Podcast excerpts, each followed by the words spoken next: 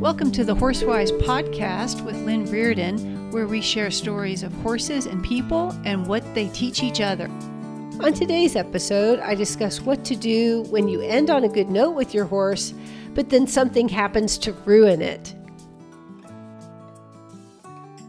I hope you enjoy the show and have a wonderful day.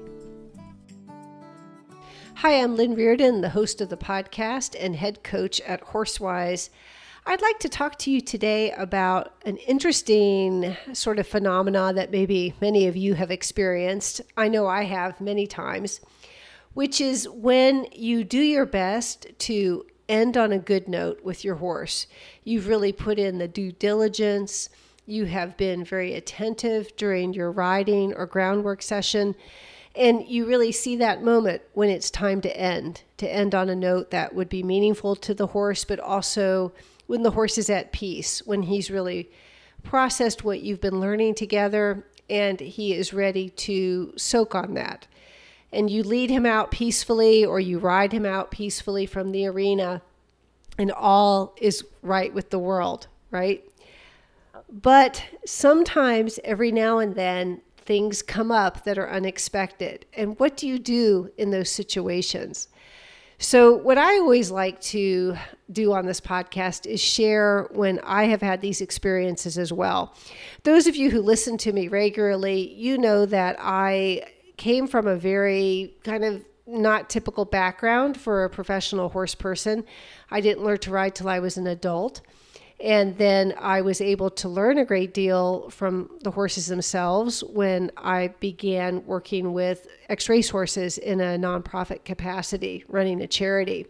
I also learned a lot from many wonderful horsemanship teachers. I've been very fortunate to ride in clinics and in private lessons with uh, many individuals who I think are really just outstanding individuals as both teachers, but also just as people uh, people I admire and would like to emulate and am inspired by.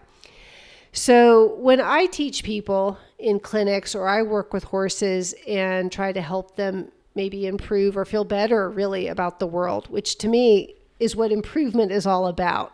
It's less about making the horse do something more perfectly for a really high score at a show. It's more about when I feel like I've helped that horse understand something and helped that horse feel more confident about the world and about people and about himself or herself. That to me is really how I feel like I help horses the most. But anyway, getting back to the topic of what do you do when you're trying to end things on a good note and it doesn't quite go as planned? So I wanted to share a story or two of my own. So the first story is one of my favorite ever clinic stories. And I was riding a horse who can be really nervous about multiple things, but particularly about cows, just not his cup of tea. Uh, they smell and they move weird. And ew, that was kind of his approach to it. And also, this horse can be really nervous about when the environment changes unexpectedly when the horses, uh, let's say if you're riding in an arena and there's a lot of noise and the horses maybe right when there's a lot of noise, the other horses in the arena change direction. So it's two things together. There's a, a, big noise, and then all of the movement in the arena from other horses changes unexpectedly. That would make this horse really nervous. So he's super sweet horse. I really love him. Uh, he's he's Santo. For those of you again who follow us, he's a personal horse of mine just a great, great teacher to me. So fortunate to have this horse in my life. And um, I mean that just like with every sincere fiber of my being. A lot of times you'll listen to people talk about um, horses that have taught them, and you know they kind of know to say that that they really respect the horse or they appreciate the horse but it can be a little bit of an automatic thing, maybe that people say. But with Santo, boy, I mean it with every every particle of my being. His horse has has been such a pleasure and a joy to me, and just a wonderful teacher. But anyway, getting back to the story, so we were in a clinic. It was a clinic with Buck Brannaman, and there were cows on the second and third day. And on the second day, when which is really the first day of the cows, Santo was pretty nervous about them. And that's a little bit of a go to for him, but it's also a reflection on me. Perhaps I could have prepared him better. Perhaps I could have done a lot of things uh, more kind of quickly or subtly or whatever. So I always assume pretty much full ownership of how my horse is feeling in a clinic like that. So, but, this, but that first day with the cows, which was the second day of the clinic, Santo really made some good changes. Uh, we were guided, you know, very, very uh, effectively by Buck, and we also were inspired by watching the other riders in the clinic. And Santo steadily made some changes. And uh, the next day, the last day of the clinic, and the second day of cows, Santo came into the arena a little more amped up. You know, he was really uh, had his cow face on, so to speak, which is kind of like a border collie on crack who's also maybe had some PTSD. So, not maybe the most relaxed version of Santo. But I was really prepared to do whatever he needed for that day. And I was sort of paying attention to uh, what the cows were doing, what Santo was doing, trying to maybe smooth out and soften some transitions for him, or just be really aware when he was starting to kind of make that segue from being a little too alert to becoming troubled, which isn't much of a segue at all if you're paying really close attention. And uh, we had this great moment when we went out to work with the cows where his nervousness translated into curiosity. And he is a very nice mover, Santo. He has an uphill build and he can he can look quite dressage in his western saddle. And there was a moment when we were kind of in the middle of the roe deer with the cattle and he was a little nervous and he kind of lifted his withers and he kind of assumed dressage stance, you know and I kind of relaxed into that and he he he he kind of pricked his ears and he looked at this cow, this little spotted one. And he went toward that cow and it was like he was taking me to the cow. It was the coolest feeling ever. It was as if the two of them were magnets. And Santo was just like he was taking me to the cow. He wasn't rushing at it. He wasn't being agitated. He wasn't feeling compelled to go to the cow. I wasn't forcing him. He was taking me to the cow. He was curious. He was engaged. He was in dressage stance. So his feet were balanced on all four corners. Oh, it was just beautiful. He just moved right toward the cow. Now, I don't know how beautiful it was from a cutting horse competition standard, but from from my standard in Santo's, boy, it was just it was a great moment, you know. And I was so proud of him. And I remember I kind of looked over my shoulder and I said, Guys, taking me to the cow. Like instead of being scared or sidestepping or being tight, he was taking me. And his mouth was quiet. Oh, it was just so much fun, you guys. If you've ever experienced that, it's just an amazing feeling. And uh, I remember Buck said something to the effect of, you know, when when people tell me uh, what they should do with their cow horses, I tell them they should ride dressage.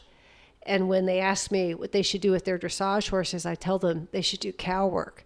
And I was like, oh, I'm so proud of Santo, you know. And I felt like um, Buck's comment was really directed toward toward Santo's very um, engaged and lovely mo- movement at that moment.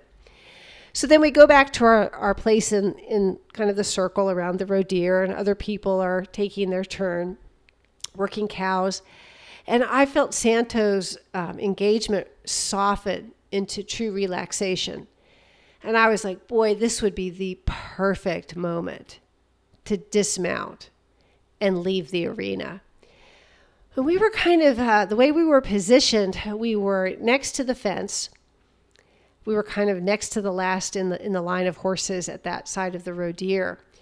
And just by happen chance, all of the cattle had been grouped, had ended up kind of being grouped up against that fence. So instead of being in the middle, which would be more ideal with a circle of riders around them, they had kind of bunched up at the fence, kind of to Santo and my right side. And between the cattle and us was the gate, or the gate was on the other side. The cattle were between Santo and the gate. So there was no way to easily get to the gate out of the arena without either cutting in front of the cattle, which would be very rude to the person who was trying to work the cattle at the moment, trying to cut a cow out of the herd. And there was no way to go behind the cattle because they were up against the fence. So I was like, well, that's not ideal, but um, I'm just going to wait. You know, in a minute, what's going to happen is, or two or three minutes, uh, the clinic is going to end. I could tell we were getting close to the end of the session for the afternoon, and it was the last day of the clinic. And usually on the last day of the clinic, what happens is that Buck kind of says, Okay, everybody, gather in a circle around me and let me know if you have any questions. And then he answers questions, usually for quite a while. So I was like, We'll have plenty of time. You know, I'll wait till that moment and then I'll leave. Because I knew once the riders started moving around and and getting ready to leave as a group that Santo might get agitated. And here he was all relaxed after his glorious, beautiful dressage, reined cow horse moment with the cattle.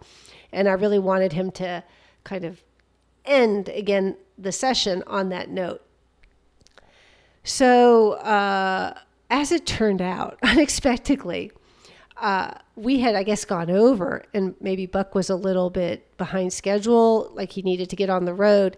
So instead of the normal, hey, everybody gather in a circle around me and I'll answer a lot of questions, Buck was like, hey, everybody, great clinic, see ya. And he rode out of the arena. And then all of the riders kind of, you know, either exited out one out, out the main gate or about maybe a third of them herded the cattle out behind Buck. So all of a sudden, there's this massive movement in the arena.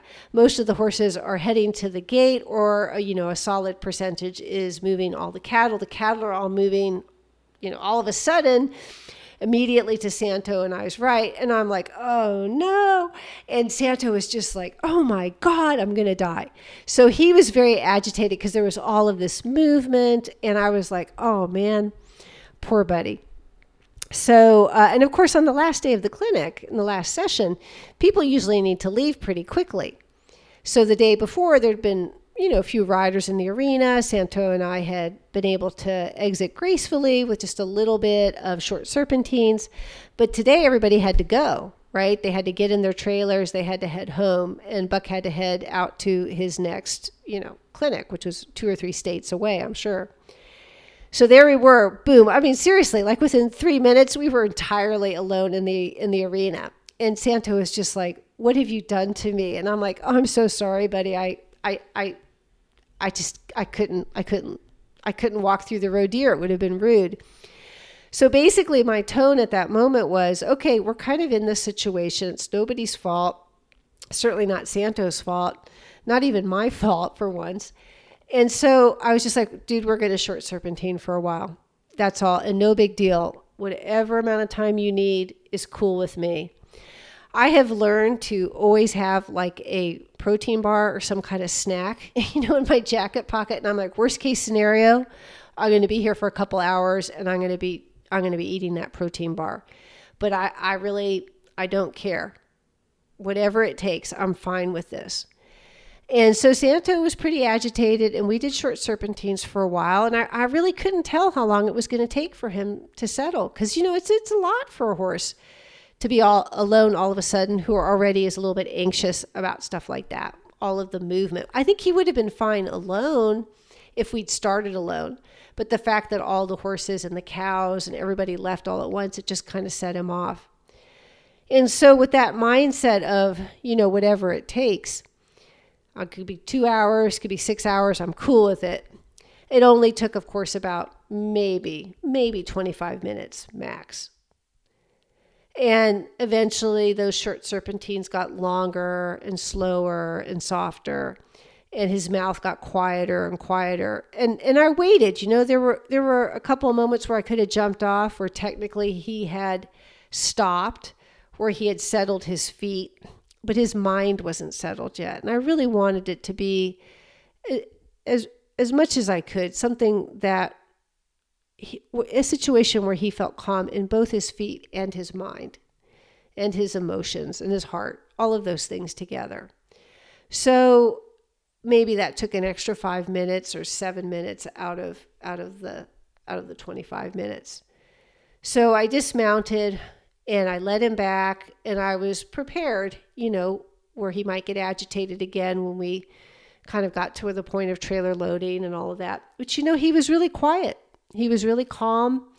And it had been a big day and you know, and he he'd sweat up a little bit there while we were short serpentining.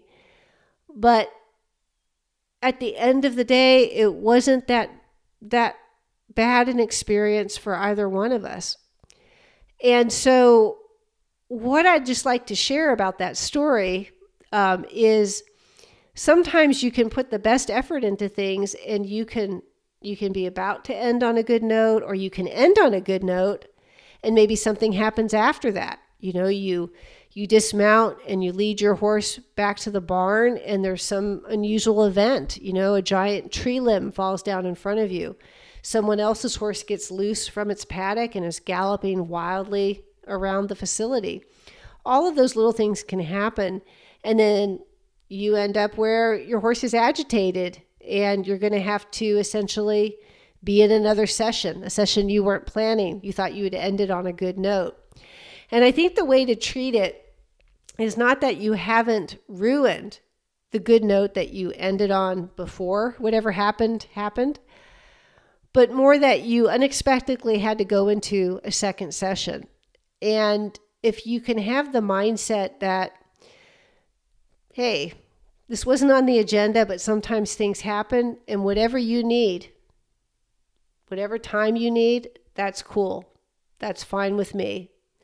If you can adopt that sort of mental approach, almost always the second session ends up being much shorter than you planned because you've essentially, by ending on a good note earlier, you've left some balance in the account, so to speak. What you don't want to do is be in a pattern where you end on a not so good note or an okay note for many sessions previous to that. You know, in the weeks and the months before this this un- unusual thing happened, where you've kind of ended on a eh note or an okay note but not great. If you consistently and persistently end on a good note, with due diligence and doing your absolute best to be aware and to feel for your horse in that in that moment. When you run into a situation like I did at that clinic, there is this outstanding balance in the account. There is still something to draw from. There's all of these times, all of these examples where your horse has known that you were there for them and that you made sure that they ended on a good note. And even if it feels like a bit of a disaster or, oh no, if you can just set that emotion aside and stay with the mindset of, hey, nobody's fault. Sometimes things happen. We're going to get through this, whatever it takes, slow, steady. You're going to be fine. It just might take a little extra time, but that relationship will grow more as a result. And you will continue to gain confidence together as a team when you sometimes get into situations where you have to help your horse through an unexpected stress. Now, we don't want to put our horses through extreme stress on purpose, but when you have a moment like that, usually your relationship gets stronger. And that's exactly what happened with me and Santo. So don't fear the unexpected. Just be prepared for it in the sense that you always do your best to end on that really good note. I hope you've enjoyed this story, uh, one of many stories I've shared on this podcast of me and Santo and our adventures together. I always appreciate, again, how many people listen to this podcast from all over the world. I think we're now at 109 countries, which is just beyond mind blowing to me. I really appreciate everybody's interest in my work. And if you would like some help, if you aren't sure whether or not you are ending on a good note with your horse, or you're not even sure what that means, drop me an email at horsewisecoach at icloud.com and I'd be glad to help you out. As always, thank you for listening, and I hope you have a wonderful day.